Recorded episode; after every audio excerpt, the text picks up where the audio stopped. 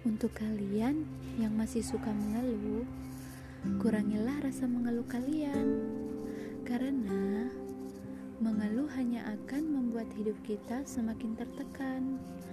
Maka dari itu, perbanyaklah bersyukur, karena bersyukur akan senantiasa membawa kita pada jalan kemudahan.